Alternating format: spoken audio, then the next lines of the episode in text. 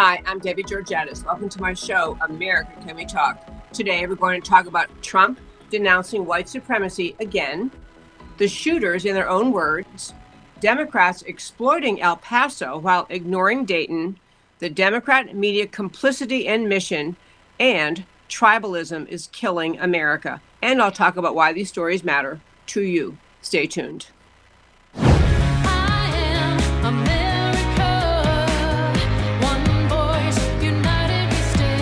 Debbie Georgatos, host of America Can We Talk, is an author, attorney, and political analyst whose mission is to inspire the American political conversation about preserving liberty in the best country on earth. America Can We Talk is sponsored by GC Works, a Dallas based company performing advanced technology research in the oil and gas industry. Hi again, and welcome to America Can We Talk. I'm Debbie Georgatos. Thanks for tuning in to today's First Five. President Trump gave a press conference this morning in the White House. He made an announcement related to white supremacy. This obviously is in relation to the two horrific killings over the weekend uh, violent attacks in a Walmart store in El Paso and on a public street in Dayton, Ohio. I'm going to start by playing his clip, and that's what we'll really be focusing on most of the show today is what caused these incidents, who is fair to blame, who's not, and how do we as Americans who love our country and love each other move forward to make a better country. But let's start with President Trump. Good morning. My fellow Americans, this morning, our nation is overcome with shock, horror, and sorrow.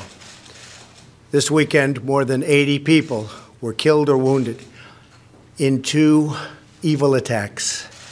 One Saturday morning in El Paso, Texas, a wicked man went to a Walmart store where families were shopping with their loved ones. He shot and murdered 20 people and injured 26 others, including precious little children. Then, in the early hours of Sunday morning, Dayton, Ohio, another twisted monster opened fire on a crowded downtown street. He murdered nine people, including his own sister, and injured 27 others. The First Lady and I join all Americans in praying and grieving for the victims, their families, and the survivors. We will stand by their side forever. We will never forget. These barbaric slaughters are an assault upon our communities, an attack upon our nation, and a crime against all of humanity. We are outraged and sickened by this monstrous evil the cruelty, the hatred, the malice, the bloodshed, and the terror. Our hearts are shattered for every family whose parents, children, husbands, and wives were ripped from their arms and their lives. America weeps for the fallen. We are a loving nation and our children are entitled to grow up in a just, peaceful, and loving society. Together, we lock arms to shoulder the grief. We ask God in heaven to ease the anguish of those who suffer, and we vow to act with urgent resolve. The shooter in El Paso posted a manifesto online consumed by racist hate in one voice, our nation must condemn racism, bigotry, and white supremacy. These sinister ideologies must be defeated. Hate has no place in America. Hatred warps the mind, ravages the heart, and devours the soul. We must make sure that those judged to pose a grave risk to public safety do not have access to firearms and that if they do, those firearms can be taken through rapid due process. That is why I have called for red flag laws, also known as extreme risk protection orders. You know, folks, listening to that this morning, I did watch the entire thing. It's really, it's very moving. President Trump's denouncement of these horrific crimes uh, was was really very um, it was profound, it was moving, it was genuine. And I do want to talk about these today. Uh, this what happened over the weekend, uh, both in El Paso, Texas, and also in Dayton, Ohio. And obviously, to start with, and really uh, all conversations should start and finish with just denouncement of the evil and the compassion, love for the victims, uh, support for the victims, the, the willingness of America to stand up against such hatred is vital. The thing that is really um, has bothered so many Americans, myself included, is that there was almost an instantaneous attempt to c- accuse President Trump in some way of being responsible for these these outrageous, horrific, senseless, violence, violent acts, and that was they were just malicious beyond description. Even think of blaming the president for what these people did. And part of what the blame was, of course, related to this endless argument by the American left that uh, Trump is a racist and he's trying to bait, uh, you know, he's trying to create racial tension in America, that he is doing things and saying things that, that are not right, that have a racist overtone. I want to remind you in this first five of this, uh, just a few historical backgrounds about President Trump. Uh, number one was, and if you were have listened to my show a long time, you know Candace Owens spoke about this when she began her big effort, which has now uh, blossomed into Blexit, the Black and Latina exit from the Democrat Party. But Candace Owens talked about growing up in New York City and how the entire black culture in which she grew up viewed President Trump as, in her words, the gold standard. He was the man, he was the guy, the gold standard. This was someone whom not only uh, Candace Owens grew up respecting, President Trump, or then just, you know, kind of business uh, billionaire Trump, but the entire black community in, in New York City spoke highly of him, said he was the man, the gold standard, the one that they wanted to be like someday. They wanted to emulate him, they wanted to emulate his success. And it was only after President Trump was nominated or announced his uh, candidacy for the presidency that on the American left, people started coming out saying, hey, Trump's a racist. Yeah, he's a racist. He's a racist. And this is really what got Candace Owens going in her political um, mission, which was she essentially says often when she speaks, it, it obvious to me, all of these these black Americans in the community where she grew up thought he was the greatest, the gold standard, and suddenly now that he's becoming a, a serious candidate in the Republican Party for the presidency, he's a racist. So that got her looking into the use of the term racist and the use by the American left of the accusation of racism to manipulate Americans, to manipulate Americans into being afraid of and suspicious of their fellow Americans. Also, you, President Trump, in his years as you know, businessman Trump in New York City, regularly, he's very successful man, regularly hung out with and went to events with, was friends with Jesse Jackson, Al Sharpton, other black leaders. He was viewed as a guy, and at that time, they all thought of him as a Democrat, so they thought he was great, and they were very friendly with him. He has many years of involvement with those two black leaders and others. And all of a sudden, now that he became a presidential candidate for the Republican side and now is president, many of the players on the American left who idolize him are all of a sudden very comfortable calling him racist. This is not only obviously blatantly dishonest, but it actually is a grave disservice to the American people. It's a grave disservice to have people in the public eye in a casual, irresponsible, and often malicious and manipulative way accuse someone of being racist simply because the simple fact is they don't agree with their politics or they support someone who's on the other side of the aisle. So they don't want to give President Trump any credit, uh, credence, any credit at all. Folks, this is truly egregiously harmful to our culture, to the cultures, the fabric of the American people. We have problems to solve in this country of a wide variety. We have border issues and tax issues and, and just many, many issues to solve. And when the left reverts to their kind of their uh, dog whistle motif of just calling anyone who won't agree with them racist, they really hurt all of America, especially the most vulnerable among us who may not be informed enough to recognize the tactic and the maliciousness with which the, the Americans acting. So uh, Trump called out this morning, uh, in addition to just calling out against white supremacy and racism, and he denounced it in very strong terms. He also uh, took the time to talk about moving forward and dealing with mental health issues, uh, moving forward to protect Americans from other citizens who may be dangerous and maybe shouldn't have guns, I'm not going to get into the specifics of the policies he brought out today, but I just want to really focus on the shooters, what happened, and the political reaction. And that, my friends, is today's first five. The next thing I wanted to turn to is the shooters in their own words. And, you know, if you're, I meant to say, obviously, at the beginning, you probably can tell I'm not my usual studio in Dallas, Texas. Uh, we are on vacation. We're having a family reunion, and we have, um, we're, we're visiting uh, friends and family in California. So, uh, this is a very makeshift studio. And, um, but I just, I didn't want to miss a chance to talk with you as I love doing this show every day. I, I really miss it on the days I don't do it. I love doing this show. I will be doing it every Monday, the first three Mondays in August, today, the 5th, the 12th, and the 19th, and I'll be back in studio, full time, regular schedule, the day after Labor Day. But this is uh, the obviously my uh, homespun studio, so um, hope you like its casual look. Okay, I want to turn and talk about the shooters. And again, there were two incidents. I know probably everyone listening already knows about them. Uh, one was an incident in my home state of Texas, in a Walmart in El Paso, Texas, and the other was on a street in Dayton, Ohio. The Walmart shooter in El Paso, Texas, Patrick Crusius, was actually a native of an area near Dallas, I live, and so uh, he was a little north of Dallas, but in that general area. And he put online a very, very lengthy diatribe he basically published a long thing saying, you know, this is what, what I'm about to do and why I'm going to do it and blah, blah, blah.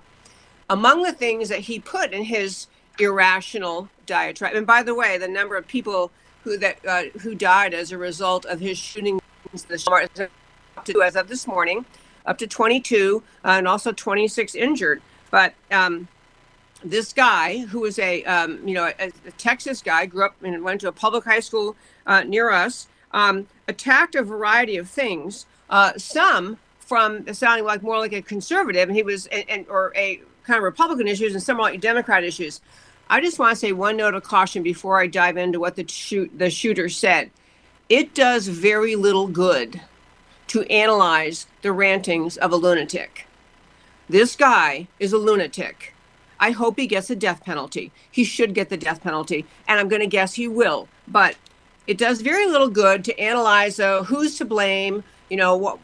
You know what did he believe in that maybe uh, we could fix in the future? Trying to create rational policy out of the rantings of an insane person is not wise. I only want to discuss the content of the what the shooter said to make clear how extremely, extraordinarily dishonest it is of the pre- Democratic Democratic presidential candidates of others on the American left to blame Trump or Fox News or Republicans for this man's actions. This man is a lunatic, and he did have things both sides of the uh, aisle, if you want to call it that, um, in his ranting. He had a long blather um, about uh, the environment and how people are destroying the environment and, and, that the world would be better off, the world would be more sustainable. His words. Uh, the decimation of the environment is creating a massive burden for future generations. Um, we're shamelessly over harvesting our resources. Um, if we can get rid of enough people, then our way of life can become more sustainable. Sounds pretty left wing to me. He did have things in there about uh, his too many Hispanics in America, the Hispanic invasion, um, and so he just, you know, it's rantings of a lunatic. But I wanted to be sure to point out that what he's talking about here, you know, it, it on the one hand, give any credence to. On the other hand, if you are going to be an honest critic, as the Democrats are trying to do. They're trying to lay blame at the feet of the of Fox News, Republicans, President Trump for this uh, shooter's conduct. There is no basis in reality or rationality to do that. The shooter uh, ranted about Hispanics. He ran about he was against uh, free health care for illegals. He's against open borders. Um, he is a radical environmentalist. I mean, just an extreme environmentalist. And I'm not sure whether it's he or the other one who used the term AOC has been using about not keeping uh, children in um, in concentration camps. Um, and oh, he also denounces urban sprawl, another left wing view. He wants very much to control where people can live and doesn't like urban sprawl. Doesn't like uh, want to. He wants all these la- these acres of land never to be developed and people be able to live there. Um, so you know he's just a complete lunatic. But you know, the point of raising, again, this one I'm speaking about is Patrick Crusius, the Walmart shooter at El Paso. But his uh, diatribe online, which you can read if you go to our website, AmericaCanWeTalk.org, and under the shows, homepage, go down, list of links. You can read it if you want to, but it's really important to understand that he did not uh, follow uh, any right wing or left wing viewpoint. He's, he's a lunatic, but plenty of things he said could be point. You could, if you're trying to point a finger of blame, you could blame the left. The uh, the second shooter, the Dayton shooter, the guy who shot up a neighborhood um, in Dayton, Ohio, Connor Betts. He actually ended up killing his own sister. He uh, killed nine people, also injured 26. His Twitter homepage, Connor Betts, shooter in Dayton, in, um, in uh, Dayton, Ohio. His homepage uh, describes him on Twitter. He, he chooses his pronouns, he, him, um, metalhead, leftist, calls himself a leftist. I'm going to hell, I'm not coming back. On the Twitter account, he promoted Antifa, he retweeted Antifa, he promoted the Democrat Socialists of America. He announced himself a supporter of Elizabeth Warren. Um, he, uh, oh, he's the one who mentioned concentration camps um, uh, made popular by um, AOC. He said um, he he supported the Antifa terrorist who was in uh, Tacoma, Washington, like middle of July, I think it was, um, throwing weapons and throwing incendiary things into an ICE facility in uh, Tacoma, where uh, the police actually ended up killing this terrorist. He supported that Antifa terrorist as a, in his words, martyr. He said he would happily vote for Democrat Elizabeth Warren. Um, he he sent a tweet out saying, "I want socialism, and I'll not wait for the idiots to finally come around to understanding." Um, so it goes on and on. You can find countless uh, examples of his willingness uh, on social media to praise left wing views. So the idea that somehow we're going to point these two incidents and point clear, specific political blame at somebody is absurd and dishonest, and especially absurd and dishonest because it is not. I have not seen yet the and, and either uh, the Republican side efforts to point fingers at the uh, Democrats and saying, "Oh, this is all your fault." But the Democrat presidential candidates have leaned into this story and decided this is their their issue. This is their way. They're going to get the stories. Um, they're they're going to find blame uh, to lay at the feet of President Trump. And the next thing I want to turn to is kind of you know politically what these um, what these uh, how these uh, Democrats are exploiting the El Paso incident and obviously trying to ignore Dayton because the Dayton shooter clearly is a leftist. Um, he called himself a leftist, loves Elizabeth Warren, but the Democrat presidential candidates are trying to turn this against President Trump. And I want to call it out as just uh, evil doesn't even seem a strong enough word. We have families in, you know you know how it is. Everyone listening to this show you've lost loved ones in your family and almost everybody has. You've lost loved ones. It's devastating. It's just a hole in your heart you think will never be be filled again. You have all of the things you have to do following the passing of a loved one and just all of the pain that a family goes through and friends go through realizing i'll never see my friend again my mother my daughter my husband whoever that all these people were in both incidents this is the real thing that's happening in america and it's, it's the real thing that pretty much everyone in america ought to be able to recognize is happening around this country what you have instead out of the left is immediately before the funerals have even been held tweets and posts and rantings and interviews pretty much by all the Democrat presidential candidates, blaming President Trump for these incidents. There is no connection in reality, in rationality, to lay these incidents at the feet of President Trump. None, zip, zero, nada. Yet, I'll just, I could read you Cory Booker. There's no mustering of will to focus on right wing, white supremacist terror attacks. I, I agree with him that there, there, that white supremacy is a horrible thing, uh, it's complete hogwash to call it right wing. White supremacy is not right wing. Racism is not right wing. Only in the delusional and wishful thinking in the mind of Cory Booker does he try to connect right wing and and uh, white supremacy. And so he rants about it and goes on and on about Trump and the re- Trump's rhetoric. And this is another we're going to get to a little bit later in the show, but a huge problem that is has to be exposed and called out and talked about more is the media in this country has just saluted like a private saluting to a general whatever the left-wing uh, mob in washington wants to be the narrative is what the media puts out as the narrative So his constant reference to President Trump, well, his dangerous rhetoric, his, his harsh rhetoric, his hateful rhetoric. And you know, I, I got to tell you, folks, he President Trump stays plain. He is not a you know a um, senatorial uh, style statesman speaker, although he was wonderful today and has been one for many other occasions. But he speaks from the heart. He speaks as he sees things, and this is why, among many reasons, why he won the election in 2016. Why so many voters are really f- feel loyal to him because he calls it like it is. And so, to whenever, for example, President Trump points out we have a major problem at the border. We have an insecure border. We have we're being overrun at the border. This is like an invasion. It is like an invasion. But that was one example of I think it was Cory Booker called out when President Trump calls, you know, the the crowds at the border an invasion. You know, this is hateful rhetoric. No, it's not. It's not hateful to say things that are true. It's not hateful to point out we have a major problem when you have caravans coming from four other countries in Central America and coming through our southern border, marching across all of Mexico and presenting at the southern border and demanding to be let in, you can call it an invasion. Trump doesn't say it anything about race, color, ethnicity, national origin. He's just saying people trying to, uh, you know, to overrun our border, to bulldoze border patrol, to, to sneak through that would be an invasion. But that's an example. Or Cory Booker saying, you know, that is an example of right wing hateful rhetoric.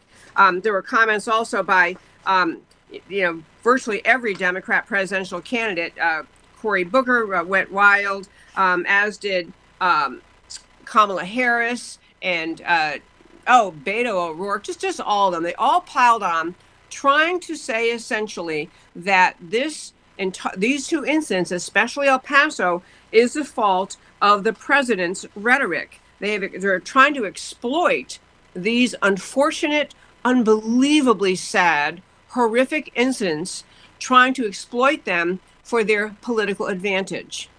That's what the Democrat presidential candidates are doing. They're taking an incident that had nothing in the world to do with Trump and to exploit those incidents and to, for their political advantage, try to say, see, see, I'm running for president. I'd be better because look what happened. And this is all Trump's fault.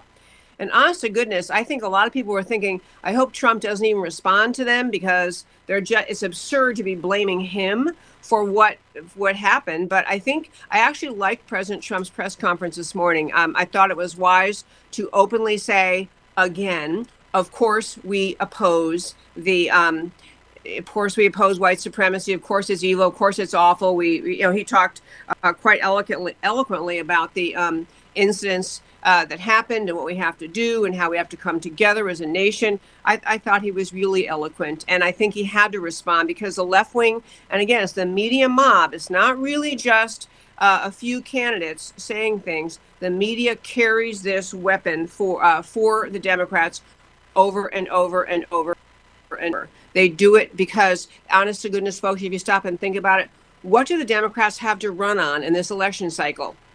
The economy is great. The border is getting more secure. Jobs are coming back to America. We're fixing the astounding corruption in Washington slowly. We're getting rid of unburdensome regulation They're allowing businesses to grow and thrive every major indicator in our country in terms of the health of our economy is doing better and better and better. The Democrats have nothing to run on, so they are seizing on these instances, eh, both at El Paso and Dayton, but mostly El Paso, as their ticket to this is how I'm going to get relevance and how I'm going to get headlines. I'm going to find the most outrageous thing I can possibly say about President Trump I'm going to find the most outrageous thing I can possibly say and a way to accuse him or attribute these actions to um, uh, by these lunatic people to President Trump. It is truly it's, it's beyond shameful. It, it, beyond shameful. It's just a it, it's such a it's such a horrible black mark, uh, really a black eye in the Democrat Party and all of their candidates that they can't think of anything better to do or talk about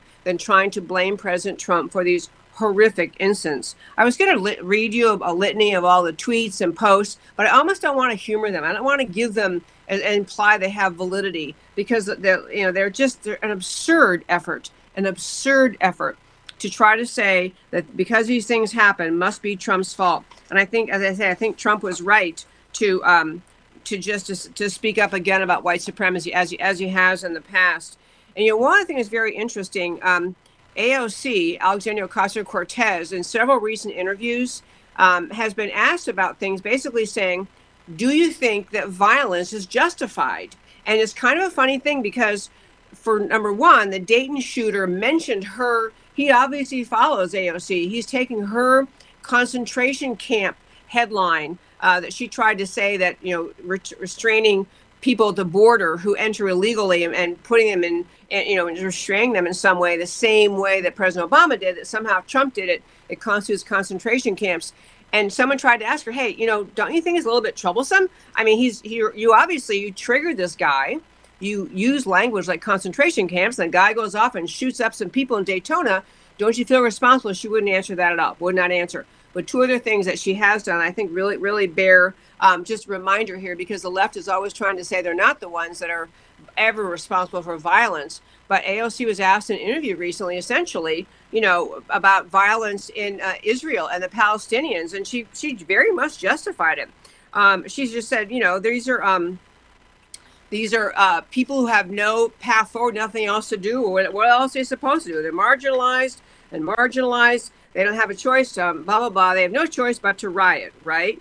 And then there was the Antifa attacker. You remember that story? The Antifa attacker who attacked the um, ICE facility in Tacoma, Washington, mid July, and he was very violent, throwing uh, projectiles and um, explosive devices toward this ICE detention center. And uh, the police actually ended up shooting and killing him.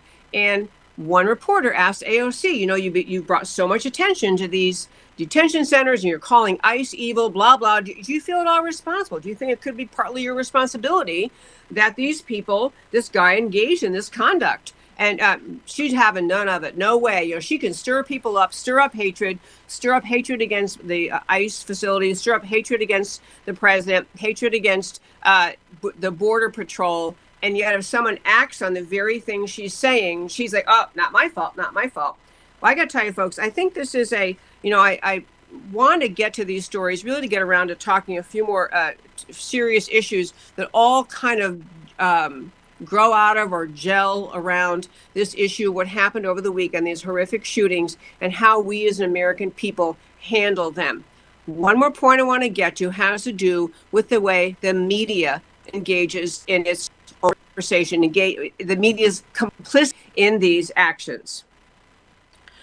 I mentioned media complicity with the idea of saying this. I want to just run through a few incidents in which the media was completely complicit with the American left's endless determination to paint America as a racist country. Endless determination. It is what the Democrats run on, is trying to gin up uh, fear and doubt among American people about their neighbors, fear up, you know, scare up a belief in, in, that America is a deeply racist country, that you can barely get by in the morning. This country is so racist, and this is really what all the Democrats running on the for president are talking about. The way they depict and describe America, they plant the seeds that America is a terrible, awful, evil, racist place. They attribute racism as a motive to pretty much anything the conservative side stands for, whether you're talking about uh, border security or building the wall or the tax structure or environmental uh, law issues, regulations, pretty much any issue you can think of. Conservatives, Republicans have proposals, have ideas, and the answer of the leftists is to call the GOP racist. There is, it is what their answer is to almost every issue. Just last week, AOC said in an interview that she feels sure that President Trump's determination to secure our border is rooted in racism. And now I want to get to the media's complicity and give you just a few examples.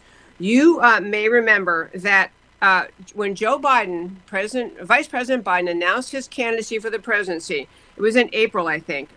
Yeah, like in April this year. He made his announcement for the presidency, and in that announcement, he said the reason he was running is because of what President Trump said about the riots in Charlottesville. Let me remind you in Charlottesville, the battle was about whether or not to remove a Civil War era statue. There are people in America who think that all statues that in any way honor the Confederacy, the southern side of the Civil War, should be removed from public eye, should never be allowed to be there. That's that's the, the remove people. And then there are people who say, no, we have a lot of reasons that we should keep our history intact, keep our monuments intact. We should keep these intact because we don't destroy our history. That's what totalitarians do. Frankly, it's what radical Muslims do. We don't do that here. We keep our statues in place. So it was a very raucous protest in Charlottesville over whether we kept that statue or we got rid of it.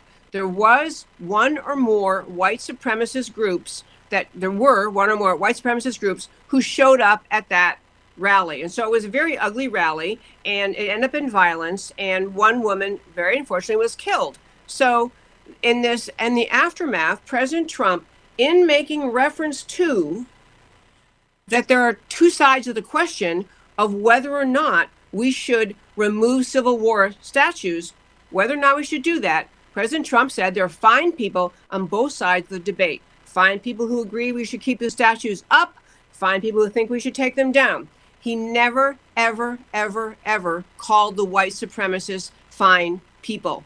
But when Joe Biden announced his candidacy for the presidency, he actually said he was running because President Trump called white supremacists fine people. Now, I want to play just one clip for you from President Trump relating to Charlottesville. This is one of many examples of times he clarified, he pointed out, he said again, he never called the supremacists fine people. But here we go with clip two of President Trump, if we have him. Based on the events that took place over the weekend in Charlottesville, Virginia, I would like to provide the nation with an update on the ongoing federal response to the horrific attack and violence that was witnessed by everyone. I just met with FBI Director Christopher Wray and Attorney General Jeff Sessions the Department of Justice has opened a civil rights investigation into the deadly car attack that killed one innocent American and wounded 20 others. To anyone who acted criminally in this weekend's racist violence, you will be held fully accountable. Justice will be delivered. As I said on Saturday, we condemn in the strongest possible terms this egregious display of hatred, bigotry, and violence. It has no place in America. And as I have said many times before, no matter the color of our skin, we all live under the same laws. We all salute the same great flag. And we are all made by the same Almighty God. We must love each other, show affection for each other, and unite together in condemnation of hatred, bigotry, and violence. We must rediscover the bonds of love and loyalty that bring us together as Americans. Racism is evil, and those who cause violence in its name are criminals and thugs, including the KKK, neo Nazis, white supremacists, and other hate groups that are repugnant to everything we hold dear as Americans. We are a nation founded on the truth that all of us are created equal. We are equal in the eyes of our Creator. We are equal under the law, and we are equal under our Constitution. The reason I want to play that is this.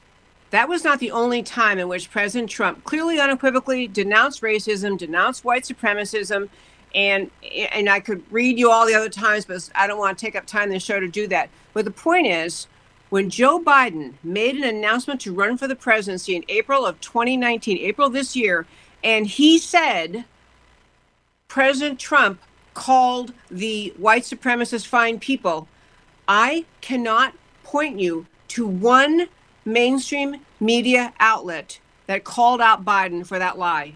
Biden didn't slightly massage the truth. He didn't slightly misstate. He bold-faced lied to the American people, to you and to everyone listening to his announcement in claiming that Trump said that fine that the the white supremacists were fine people.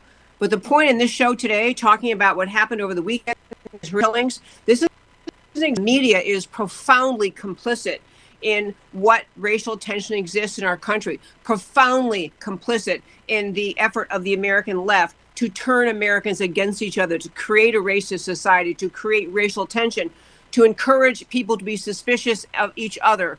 The, the left generates racism, they create racism by lies. So back to Biden, not one media outlet said President or Joe Biden, who announced his candidacy for the presidency with a lie. I want you to think about this example. First of all, when Richard Nixon's name is ever mentioned forever and all time, the media will say Richard Nixon, who resigned in disgrace, because he did. Okay, so they want to tag that with him. Biden should have been tagged with Biden, who announces candidacy based on a lie. Biden, who lied when he announced his candidacy. But the Biden lie of trying to plant the idea of Americans that Trump is a racist, that lie was okay with the media. They were fine with it. They had no effort, no willingness, no desire whatsoever to correct that, to point out Biden lied. A similar one, I talk about the media's complicity. You know, uh, you remember back in the Obama era when we had um, the most unfortunate incident michael brown was killed uh, by a police officer in ferguson missouri in august of 2014 if you watch my show you know in fact you can go back and watch this show. It was in january of this year. I don't know the date. Maybe january 23rd but january of this year we ran this more detailed story michael brown and i am sorry for any young person to lose their life i'm sorry a police officer ever ends up killing a civilian I want our police officers to be safe. I want our civilians to be safe. But in the Michael Brown case, there was a witness at the uh, hearing in, in uh, Ferguson, at the hearing at the grand jury, a woman who is black. She's from Missouri. She was an eyewitness to the shooting. She was sitting in the passenger seat of a van as which was stopped. She saw the whole thing. This black woman, her name was Sierra Jenkins, I'm pretty sure. She testified to the grand jury that Michael Brown was charging the officer. And in her words, that officer had no choice. She said, this woman telling the grand jury, Michael Brown never stopped charging the officer. He never stopped. He never put his hands up. He never said, don't shoot.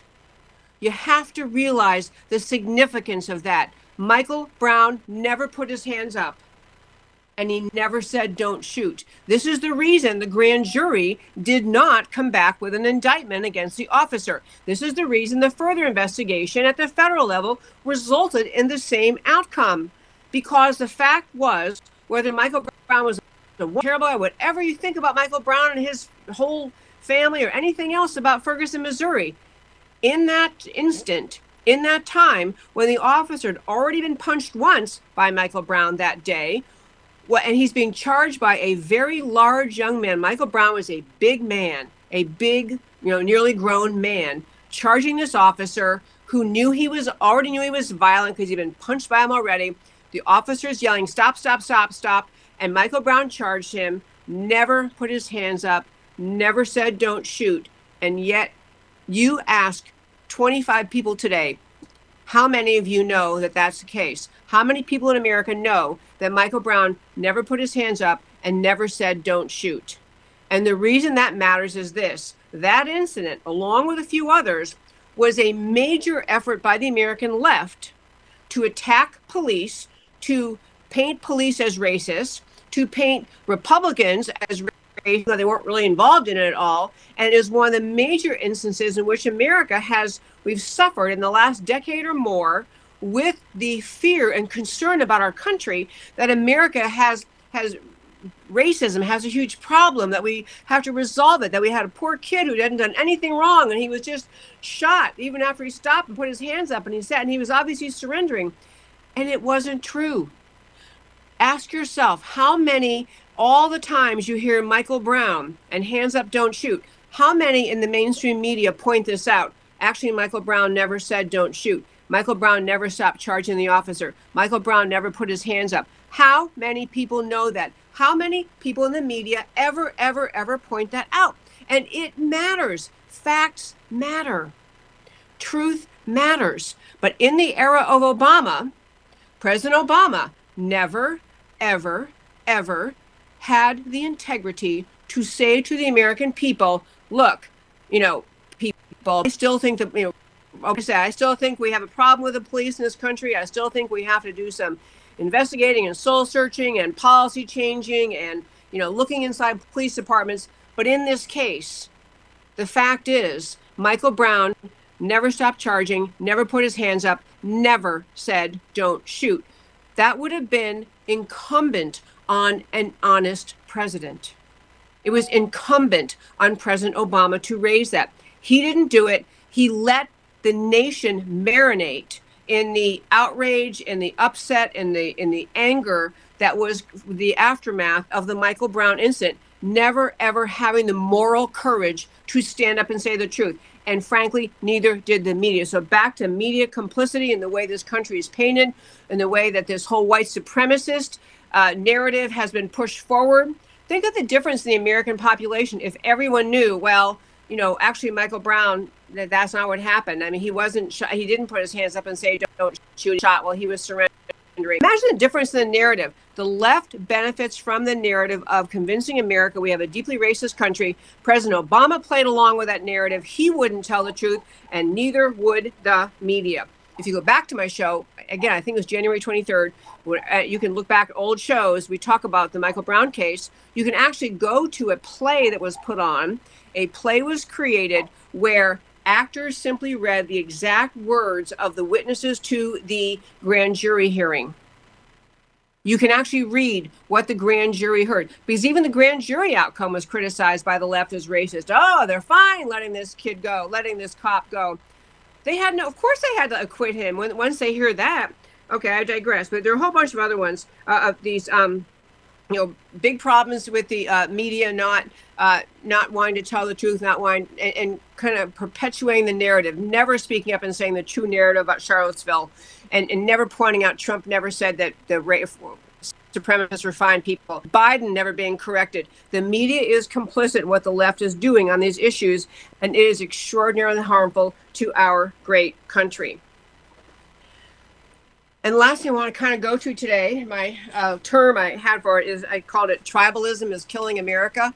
But I really want to focus on this idea uh, and, and, talk about a little bit tribalism. This idea that you know we had when uh, this the America's uh, forebears, when our ancestors came to America from England, you know they had a um, they had a um, awakening when they came to America to discover the Native American tribes in America were very that's a, you know the word tribalism is is it's easy to get the idea of it by thinking about that era. There were many many Native American tribes who had even before the settlers arrived engaged in war against each other, killed each other, stole each other's stuff. I mean, tribalism, the idea of just identifying, uh, claiming your identity, cl- identifying yourself mostly with your skin color, race, or ethnicity, and claiming that to be who you are.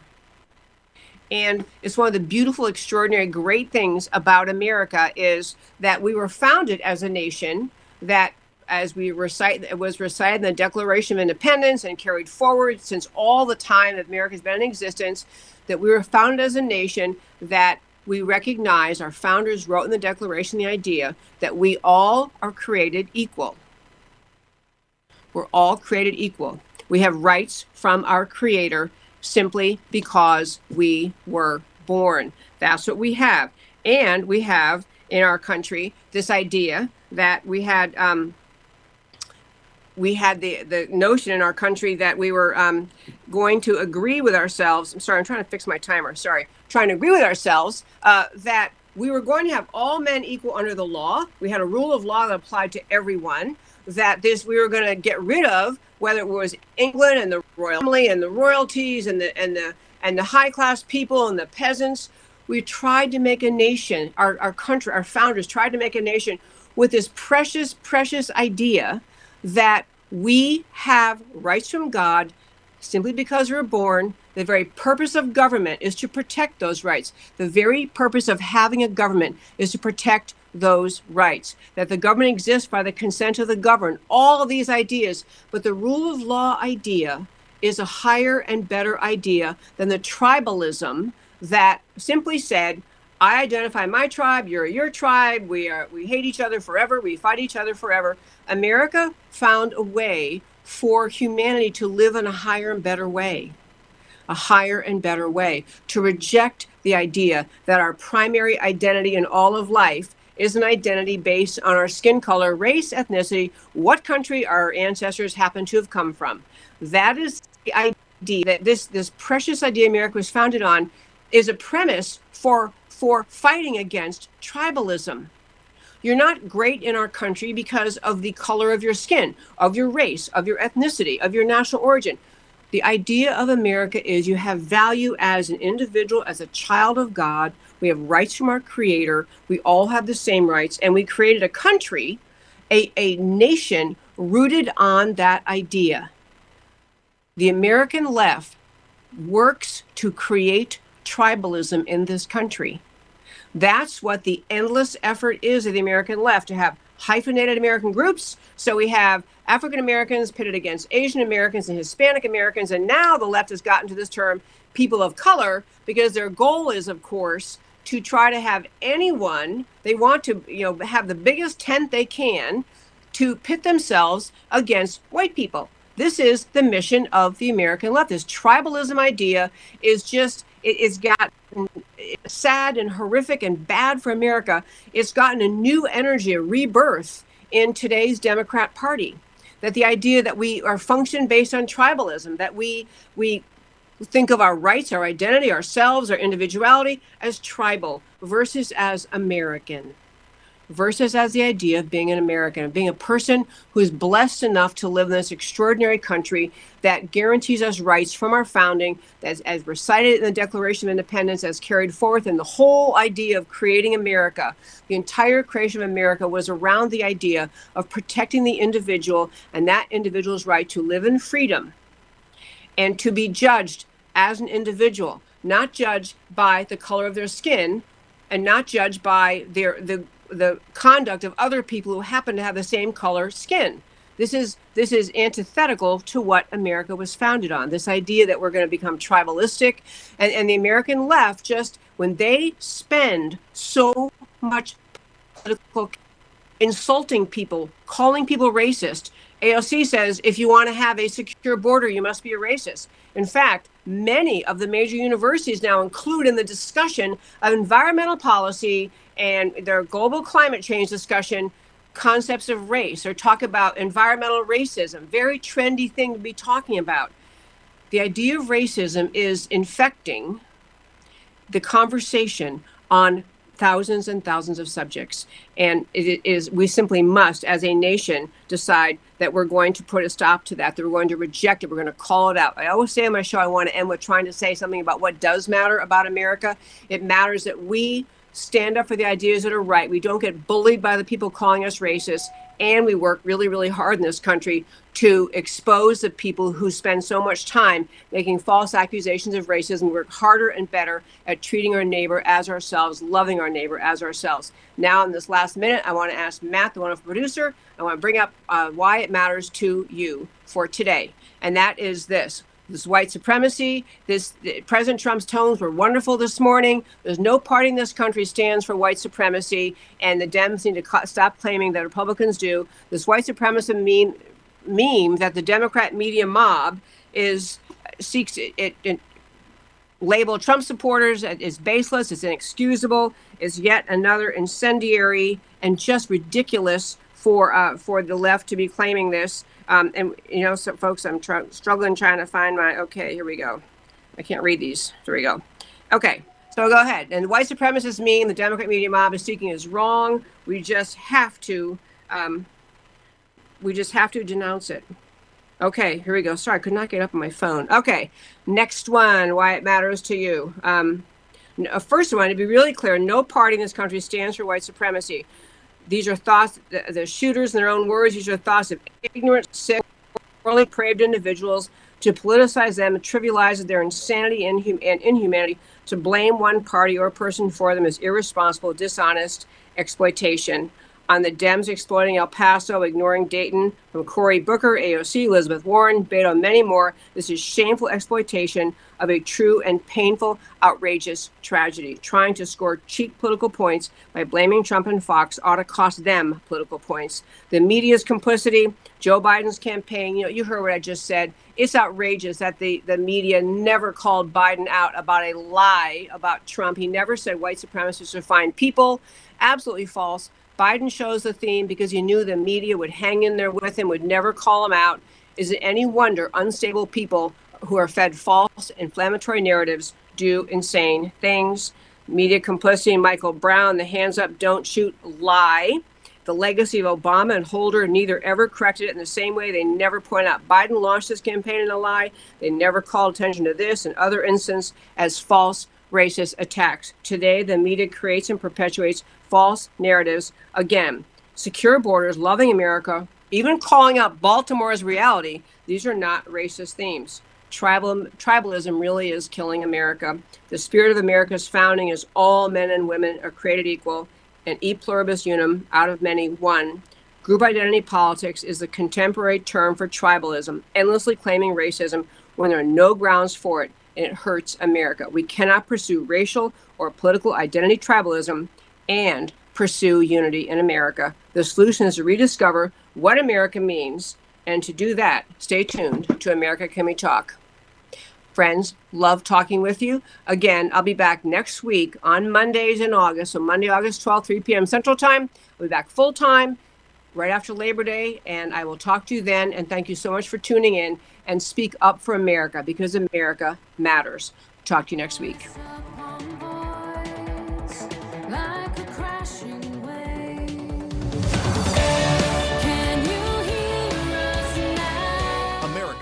We talk? Truth about America.